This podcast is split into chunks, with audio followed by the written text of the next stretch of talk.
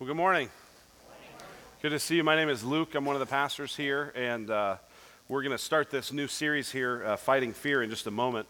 Uh, before we do, though, I want to take just a moment uh, based on um, my sermon from last week. Last week, I preached on the beautiful meaning of baptism, and uh, I think it was uh, an enjoyable time overall to be able to just soak in the beautiful, just goodness of the gospel. And that's a lot of what we focused on. But uh, that said, I, I, wanted to apologize for something because I, um, I was a bit dismissive in my tone and uh, just, I think, in a little bit of my attitude, particularly towards uh, folks that come from a more infant baptism background and tradition.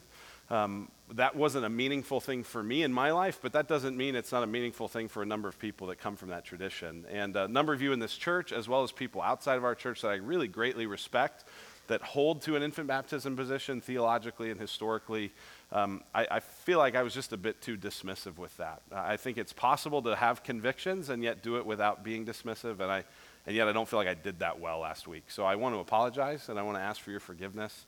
And uh, anyway, so I hope you'll forgive me. And uh, if you want to, you can later if you want to tell me about it. But, um, but man, it's an odd thing to do publicly, but, but I, I really do uh, want to do a better job of modeling the kind of how we can have real differences yet in a better tone. And, and especially last Sunday morning, I didn't feel like I did that well. So, anyway. All right. You're welcome. Um, all right, well, let's get into this, uh, this new series that we're starting. Um, the way we do our series here at Redemption is that 80 to 90% of the time, uh, we do series where we're going through a book of the Bible. We're just kind of teaching it through uh, verse by verse or chapter by chapter, that sort of thing. When we do that, all 10 congregations do it together. But there are these moments where we'll have uh, usually a shorter window uh, where we can kind of pick and choose based on topics or themes, uh, do a kind of systematic theology study. That's a, just a big way of saying pick a topic uh, and look at what the Bible says about it in a bunch of different places. And so a few months ago, we knew that we were going to have this window before Easter to be able to pick a topic and pick a theme and going, what would be something that would be something that, that, Gateway needs to hear. So, not necessarily something Alhambra needs, or Redemption Arcadia, or Redemption Flagstaff. What, what's something that Redemption Gateway needs. And I had a few different ideas, and I went to our pastors and kind of bounced around some of the ideas. And what it ended up morphing into was a discussion about this series. We want to spend the next three weeks talking about how to fight fear. And the reason for that is that we are all afraid. Fear is this dominant emotion that it seems in our culture at large and it's something that, as we reflect on it as pastors, we're not immune from it. I don't know that the people of Gateway are more afraid than everyone else. That's not what I'm saying. What I'm saying is, is we just kind of take the, the pulse of our congregation. We just go, you know what? We, we could use a little bit of time focused on how to fight some of the fear that we have. And the fear is pervasive, right? There's, there's reasons, and, and really good reasons, honestly, to be afraid. There are public reasons to be afraid, right? If you follow the economy or you look at the housing market, there's some really good reasons to kind of be afraid. If you saw The Big Short, right, that movie uh, about the housing uh, meltdown from a number of years ago, I've, I've read a number of things that have said, we're getting closer to that kind of thing possibly happening again. I don't know if that's the case, but if it is, that makes me afraid. Some, some people are just recovering from what happened in 2008. And to think that could happen again, I mean, that's scary. If you think about race relations in our country, scary, it's, it's fearful. Right? If you're a person of color, any interaction you have with the police is scary in a way that most of us as white people can't understand. And yet, that's a very real, difficult, tense thing. And if you're in law enforcement, you're hypersensitive to making sure you try to do things the right way and by the book. And, and as you just sort of zoom back and you look at the culture, you go, this, this is a scary, fearful, like riots can and have and are happening at times. And like, what do we, man, that's hard. You follow politics, good reason to be afraid, right? I mean, think about this. There's, there's a very good chance that your choices for president are going to be Hillary Clinton or Donald Trump. Those are your choices. And so that's scary just in and of itself that those are your choices. And it's even scarier to me to think we live in a country where we pick the people we could vote for. So that means those two folks are the, that's what America wants. Right? People say you, you, you get what you deserve as a country when you, you know, vote for me. I mean, it's, it's scary. Um, you think about the Zika virus, right? I don't even really know what that is, but it, I'm scared of it, right? and I mean, it's a real, I don't want to make light of it, it's a real thing. And, and I mean, I, I can't even under, this is what's amazing. There's so many things to be afraid of. You don't even know about all of them, but you know they're scary. Right? And so there's these public reasons to be afraid. Then there's very personal reasons, very private reasons to be afraid too right? A lot of you are parents and grandparents, and, and you live with a constant sense of fear. I watch what you post on Facebook. I watch the things that you read in terms of, uh, you know, when you link to different mommy blogs and just different stuff like this, right? I, I notice those, stu- those things, and, and I read some of those things too. And I know as a dad, one of the fears I have is, am I going to really screw up my kids? And the answer is yes, I'm going to, right? Like a, a mentor once told me, like, you're to have to someday sit down with your kids and go, I'm sorry and they'll say, For what? And you just say, Everything. Sorry for everything, right? So, so but, but we live with that kind of a fear. Uh, we live with a fear of, uh, personally, or, or am I to get sick? Right, a lot of us have certain diseases that run through our family. We watch other people suffer and die, and it raises a real fear. At, What's that going to be for me? I know a lot of people would say, I'm not that afraid of, I'm not afraid of death. I'm afraid of the process of leading up to death. Like, that sounds really scary. There's other reasons to be afraid. This is a personal one. This is what we'll talk about next week. This will be the, the theme of next week is, is this question. What if people knew the real me? That's scary right? Not just the me that I kind of present to the world, not the me that my mom thinks I am, not the me that sort of people, but like if people, if people knew the me, me, right? And we all know, you, you all know the real you, I hope. And, and if you do, there's a lot of reason to go, I don't know if I want to get that close to anybody. I don't know how close I'm going to get to God. I, this is scary. Another personal fear, this is what we'll talk about in two weeks, relates to money. We, we might just go, is my financial situation ever going to change? My spending habits, my income? Am I ever going to make more money than I make now? Am I ever going to be able to fight off some of this debt? Am I ever going to be able to deal with the worry and the anxiety and the patterns and the fights that break out in my relationships because of this? And all the expectations, am I ever, is there ever a light at the end of that? And, the, the idea of an economic breakdown, another thing, I mean, this is scary. Do I have you feeling scared yet?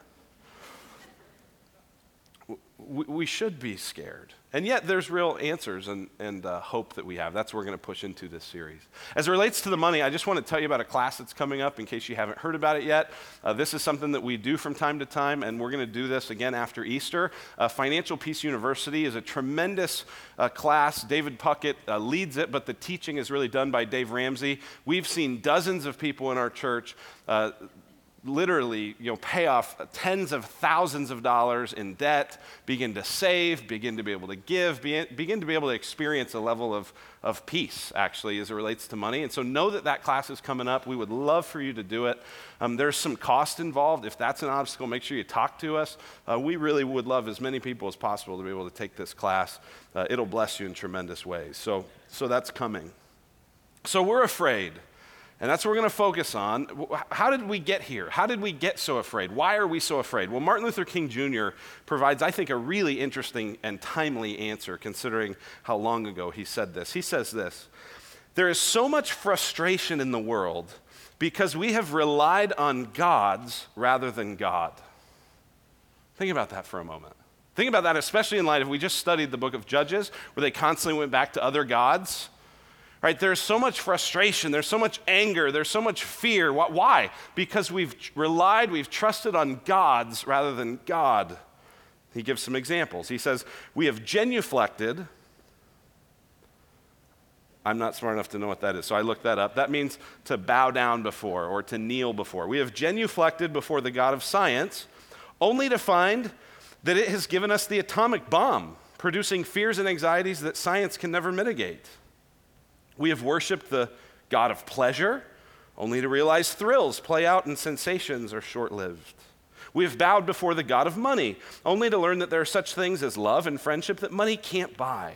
And that in a world of possible depression, stock market crashes, and bad business investments, money is a rather uncertain deity. These transitory gods are not able to save us or bring us bring happiness to the human heart. That's exactly right, isn't it? And so, a lot of why we have been afraid, a lot of why we are afraid, is because we've lost our focus on God.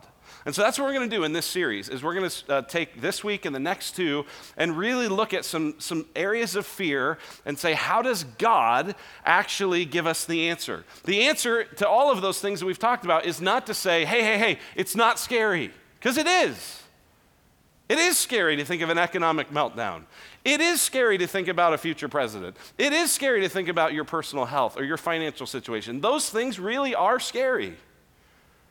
So to just say, hey, it's not scary, stop being scared, that doesn't help. What we have to do instead is to go, look at God who's bigger than your fears. Look at God. Look at who He is. Look at what His character is. Who is God? And look, therefore, at what He's done in history, right? If you want to know God, you don't just look at Him in some sort of abstract way. You look at what has He done in history to prove that He can be trusted. Right? If you want to get to know my wife, my wife is Molly. If you said, hey, um, Tell me, what's your wife like? What, and, and you go, I want to get to know her. And I said, Well, she's about 5'10, light brown hair. Um, she's a mom. She's good at math. Uh, do you feel like you're getting to know her?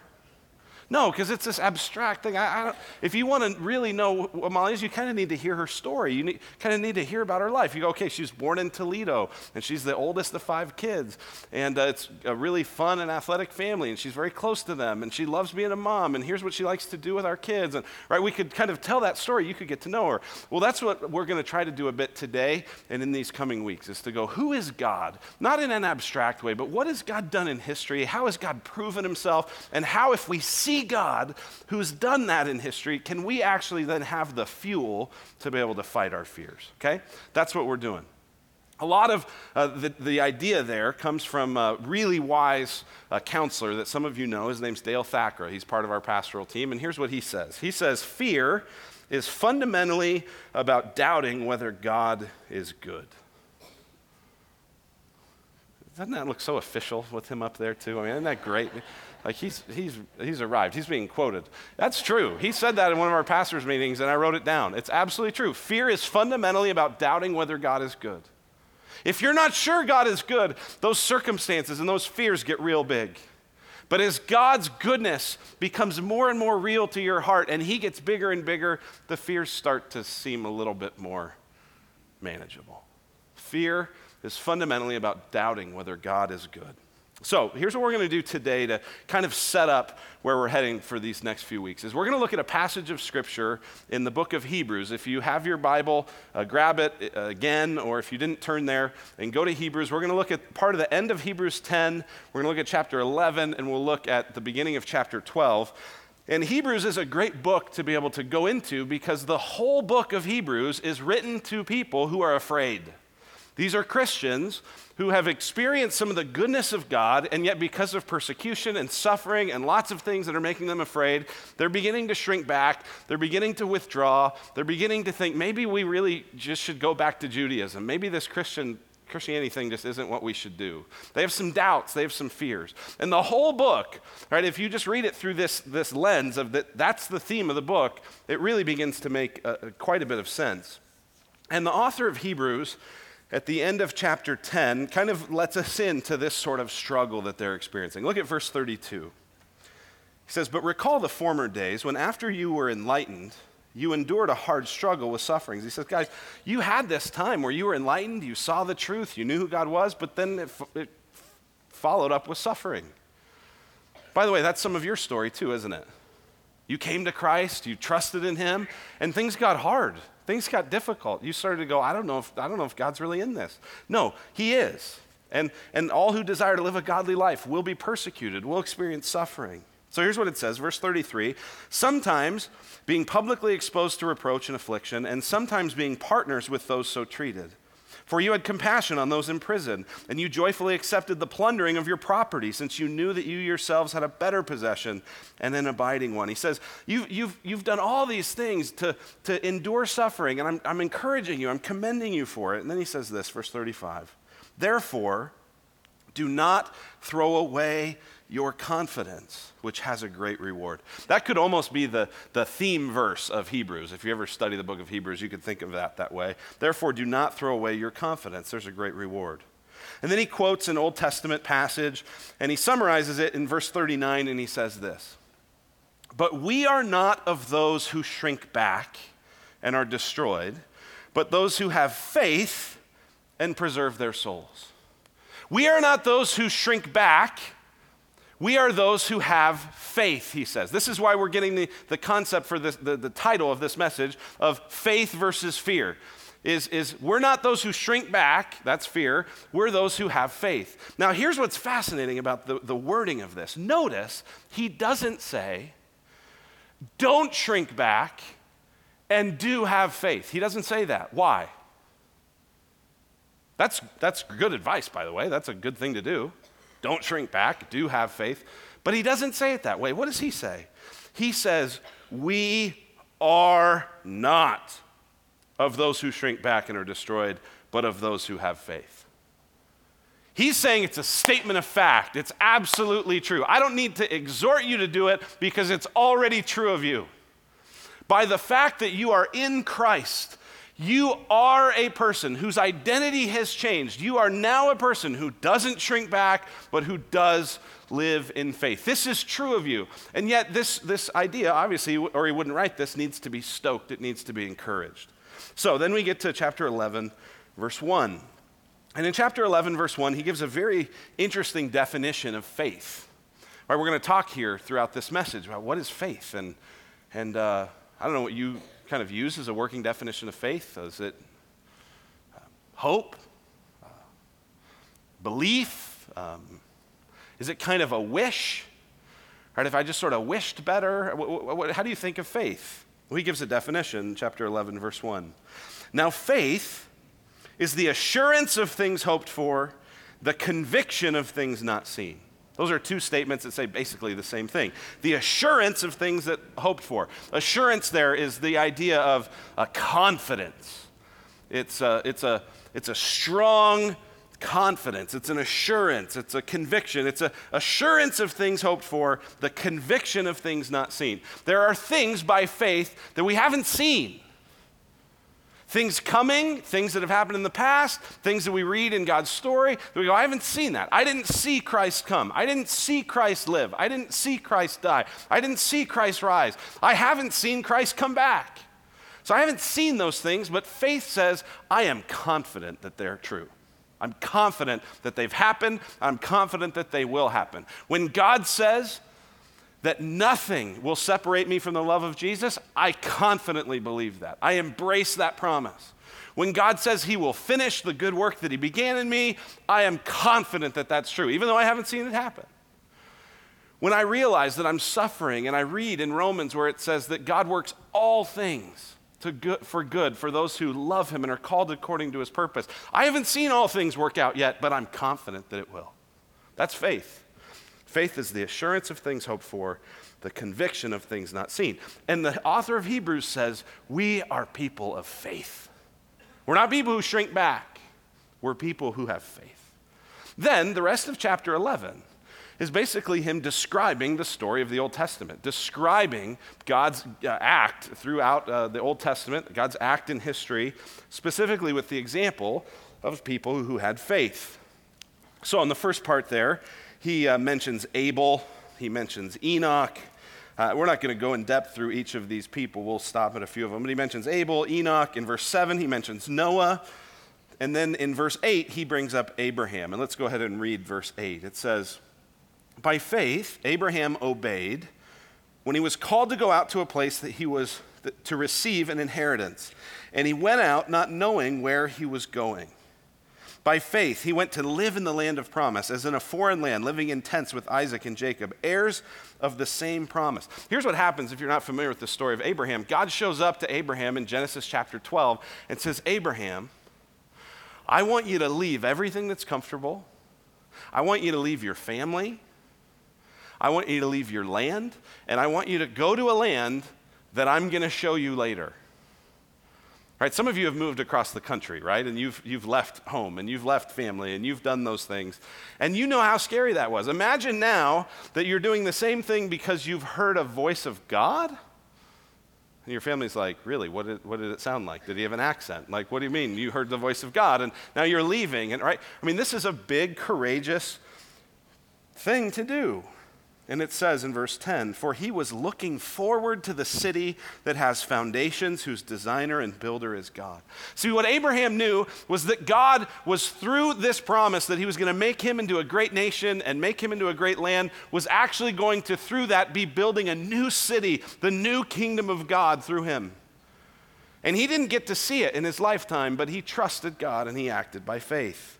Similarly, in verse 11, it mentions Sarah, Abraham's wife. And it says in verse 13, this is interesting. All these people, these all, died in faith, not having received the things promised, but having seen them and greeted them from afar, and having acknowledged that they were strangers and exiles on the earth. So, everyone before this, get this, everyone that he's listed has been anticipating there's a new kingdom coming, a kingdom of God, a kingdom that God is building a new land, a new hope, a new promise. There, there's a kingdom coming. And yet it says they all died. Having seen it? No. They all died in faith. They all died still hoping, still sure, but yet having not seen it themselves. They all died in faith. They were able to do it, it says, because in the end of verse 13, they saw themselves as strangers and exiles on the earth. Their, their home, their ultimate home, wasn't here. So their ultimate home was the kingdom of God. So they went, okay, if we suffer a bit, if we hurt a bit, that's okay. This isn't our home. So that's kind of the first uh, folks mentioned in the Old Testament. He continues talking about Abraham in verse 17 and Abraham's son Isaac and then Jacob and then uh, Joseph, those descendants. And then it says in verse 23, he brings up Moses. Now, before we read the story of Moses, uh, if, again, if you're not familiar with his story, uh, Moses uh, was born to a Hebrew family uh, during the time when the Hebrews were enslaved in Egypt. And uh, the command had come from Pharaoh to basically do genocide on every male Hebrew baby. Okay, so uh, he, Moses' mother does not obey that command. She keeps the baby alive, even though the law of the land said she needed to kill the baby. She said, No, I'm not going to do that. And what she ends up doing is, uh, after he gets old enough that the neighbors are kind of starting to hear him cry and it's kind of dangerous, she makes this basket and she uh, puts him in the Nile River, probably in an area where there's a lot of uh, weeds and things like that, with the hope that somehow he'll get found. And sure enough, that's what happens. He gets found actually by Pharaoh's daughter while she's out to bathe and uh, ends up being brought into the household of Pharaoh and raised really as an Egyptian, even though he's a Hebrew. So that's Moses' story. And so here's what the author of Hebrews has to say about it. By faith, Moses, when he was born, was hidden for three months by his parents because they saw that the child was beautiful and they were not afraid of the king's edict. By faith, when he was grown up, refused, Moses refused to be called the son of Pharaoh's daughter, choosing rather to be mistreated with the people of God than to enjoy the fleeting pleasures of sin. He considered, think about this verse, he considered the reproach of Christ greater wealth than the treasures of Egypt, for he was looking to the reward. By faith, he left Egypt, not being afraid of the anger of the king, for he endured as seeing him who is invisible. Moses, in a sense, was willing to endure the reproach, the suffering, the, the hardship that comes with trusting Christ, even though Moses had never heard of Jesus Christ. This is long, long time before Jesus. And yet Moses is fixing in his eyes on a future coming kingdom. And yet he never got to taste it. Not only did Moses not see Jesus in his lifetime, he didn't even get to enter the promised land in his lifetime. It says in verse 29, by faith the people crossed the Red Sea. In verse 31, it talks about Rahab. She hid some spies when the people were uh, going into Jericho. And then this is interesting in light of our study of Judges, verse 32. Uh, some of these characters will sound familiar. And what more shall I say? For time would fail me to tell of Gideon, Barak, Samson, Jephthah, David, Samuel, and the prophets. Isn't it interesting uh, that all these folks who we kind of were hard on in the Judges series, they're listed here in the hall of faith. Why? Is it because their faith was perfect? Is it because they had no flaws? Is it because of their character and everything was all buttoned up? No. But somehow they had a real trust in God's ability to keep his promises and bring his kingdom to bear. And so they did amazing things. It says in verse 33 who through faith conquered kingdoms, enforced justice, obtained promises, stopped the mouths of lions, quenched the power of fire, escaped the edge of the sword, were made strong out of weakness, became mighty in war, put foreign armies to flight. Women received back their dead by resurrection. Yeah! Right, that's what, right, and, and this is where the prosperity preacher stops and says, See, if you just have faith, that's what happens. You can close the mouths of lions. You can say no to your whatever. You have all this power, right? And there's some truth, right? When you experience the power of God in your life and you trust Him, sometimes, sometimes you experience this. Sometimes the dead are raised and justice is enforced and great, wonderful things happen. But the author continues. He says some were tortured, refusing to accept release so that they might rise again to a better life. Others suffered mocking and flogging, and even chains and imprisonment. They were stoned, they were sawn in two, they were killed with the sword. They went about in skins of sheep and goats, destitute, afflicted, mistreated, of whom the world was not worthy, wandering about in deserts and mountains and dens and caves of the earth. So when you have faith, will your circumstances get better? Maybe. Is that why we have faith? Do we have faith so that our life and our circumstances, our situation will get better? No. But we have faith in the God who is over our circumstances, whether that results in us closing the mouth, closing the mouth of a lion or being eaten by it. Right? That's not what this is about. This is about trusting, looking, considering, putting our hope in God who's in charge of all of it, regardless of what happens. And it says this in verse 39 And all these, though commended through their faith, did not receive what was promised, since God had provided something better for us, that apart from us, they should not be made perfect. That word perfect means complete. He says, listen, they, uh, they didn't have it. They didn't receive what was promised. They're on this end and they're looking forward. They're looking ahead. Oh, here's the promises of God. They're pursuing it. They're walking in faith. They're trusting God. And yet they don't get to experience it. Why? It says, since God had provided something better for us. Now we're on the other end. We look back to the promise when the kingdom of God has come in the person of Jesus through his life and his death and his resurrection. We look back on it, and our faith, our confidence, helps make their faith perfect or complete. Right? They're looking forward, we're looking back. Here's what's interesting they're looking forward to something they never experience and doing it boldly, courageously, sometimes even crazy confident in God's promises. We're on the other end looking back at the fact that we have a resurrected Savior and we're scared to death. When we that way, we're not leaning into who we truly are. Who we truly are are people who don't shrink back, but who live by faith. So, in light of that, here's what the author of Hebrews says. Here's just how he begins this next part. He, the, the, the beginning of chapter 12, verse 1, he says, Therefore, since we are surrounded by so great a cloud of witnesses, he says, Listen, here, here's, here's what this is. You're a person of faith, not fear. You've seen these examples of this. And now the author of Hebrews says, You are surrounded by this cloud of witnesses. Who are the witnesses? Well, he's not saying you're surrounded by the watching world. That's not what he means here. He's not saying you're surrounded by angels, though that's true. What he's talking about, who's the cloud of witnesses? It's everyone he talked about in chapter 11. And it's as though all of those people Abel and Enoch and Moses and Abraham and Isaac and Jacob and Rahab and all these people are looking in and cheering on the people of God, cheering on the church, saying, Come on, you can do it. We stood firm. We didn't even get to experience the promise, but you have, so keep going, keep going. Come on. So, therefore, how should we how should we live in light of this reality? Therefore, since we are surrounded by so great a cloud of witnesses, let us freak out, whine, gripe, vent our frustration, rant on, on Facebook, get angry, hoard our resources, blame the rich, blame the politicians, blame the teachers, blame the media, blame Wall Street, blame your parents, tax the rich, build a wall, stockpile ammunition, store food, buy gold, play it safe, demand our rights, take back our country, and pray for a rapture so we won't have to suffer. Is everyone offended? I hope. That was my goal.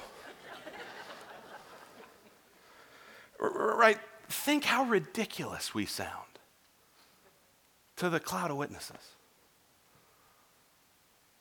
I mean, don't you think they're just like, really? Do you know what we endured?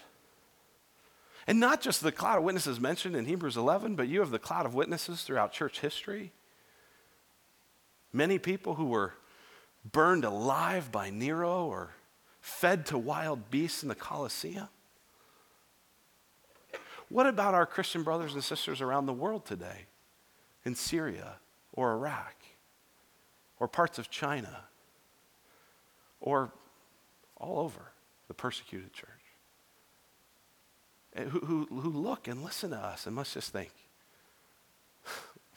really? They, would hear us pray.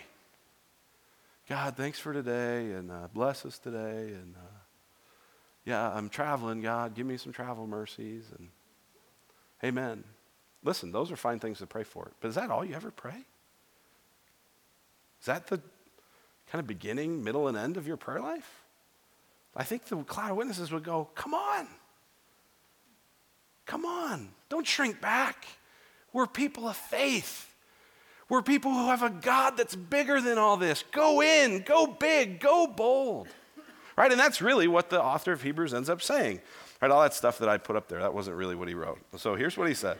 Therefore, since we are surrounded by so great a cloud of witnesses, let us also lay aside every weight and sin which clings so closely, and let us run with endurance the race that is set before us. He says, Listen, there's a race. We're in a race, it's an endurance race. Run it. In view of this great cloud of witnesses, in view of this real identity you have, run the race. And if anything gets in your way, get rid of it. Get rid of the sin that clings so closely. But not just the sin, he says, get rid of the weight. Get rid of the stuff that just slows you down, right? So many times Christians will ask the minimum holiness question. I heard John Piper, a pastor and author, talk about this years ago, and it shaped me so powerfully. He said, Christians ask the minimum holy que- holiness question, which is, is it a sin? Meaning, like, if it's not technically a sin, can I get as close to it as possible? Is it a sin? The, the question we should ask is Does it help me run? Does it help me go hard after Jesus? Does it help me love him with all my heart and soul and mind and strength? Does it help me love my neighbor as myself? Does it make my heart bigger for the kingdom of God? Or is it just for me? So get rid of that. Right? Some of you, the voices and the influence and the media that you inst- like the minute you wake up, you are on this website or on Facebook or on this. And those voices just start from the moment you, you're up. And it's not necessarily sin, it's not necessarily wrong, but is it helping you run? When you watch the debates or you watch the news or you look at this, does it help you run? If it doesn't, get, throw it aside, he says. And run with endurance the race set before us Verse 2 looking to Jesus, the founder and perfecter of our faith, who for the joy that was set before him endured the cross, despising the shame, and is seated at the right hand of the throne of God. So, what do we do as we run this race? What do we do as we do? Is where are our eyes? Are our eyes on ourselves? Oh, I need to be courageous. I need to be strong. No, no, no, no, no. Our eyes are on Jesus, looking to Jesus, it says, focused on Jesus. Why? Because he's the founder and the perfecter of our faith. He's the reason we have a hope to look forward to, and he's the one that brought it about. The founder, the perfecter of our faith, and he endured the cross. He brought the kingdom of God to bear through his life and death and resurrection. He endured the cross.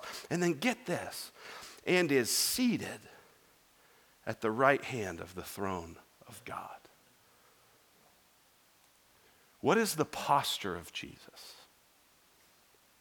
He's seated. Right? He's not pacing. Oh my gosh. Oh man. What are we going to do? The Zika virus. Trump. Sanders. Hillary. Cruz. I, I, what, do I, what do we do? No. He's seated on the throne. And we look to him. And when you look to him and you look at what he's done, then you have strength. That's why he says this, verse 3. Consider him, consider Jesus, consider him who endured from sinners such hostility against himself, so that you may not grow weary or faint hearted. Consider him, think about him, dwell on him, rejoice in him, meditate on Jesus. Think, consider, dwell, look at Jesus. Why? Because he endured so much and he is reigning and ruling over everything. And when you do that, you begin to not be so weary, not so faint hearted. You don't shrink back. So, where are you looking? You have all this fear you have all these hurts. You have a lot of reasons to be angry and frustrated as you look around at the world. Where are you looking? Look to Jesus. And if we'll look to Jesus, our hope is secure. If we hope in anything else, I don't know that we can bank on it, but we can bank on Jesus. I want to finish with this quote by Russell Moore. Uh, he wrote a great book called Onward. And here's what he says He says, I don't accept the narrative of progressive secularization that religion will inevitably decline as humanity evolves toward more and more consistent forms of rationalism, right? That's kind of the general secularization theory is that the world's just getting less and less and less religious. And once everybody's enlightened and once everybody has their eyes open to the truth, you know, then they'll kind of walk away from their superstitious religion. And, you know, eventually the church is just in a decline. And, right? He goes, I don't buy that. I don't agree with that. I don't see that that's the case. Here's what he says As a matter of fact, I think the future of the church is incandescently bright. That's not because of promises made at Independence Hall, but a promise made at Caesarea Philippi I will build my church, and the gates of hell shall not prevail against it. I believe that promise because I believe the one who spoke those words is alive and moving history toward his reign. Amen? Let's look to Jesus. Let's pray. Father, thank you so much for the one who builds his church, who's alive and who moves history toward his reign. Lord Jesus, we want to look to you. God, give us the faith in the moments of our uncertainty, in the moments of our doubt, to see you seated on the throne and to look to you and to trust you and to find hope, encouragement, and life there. God, we love you and we pray in Jesus' great name. Amen.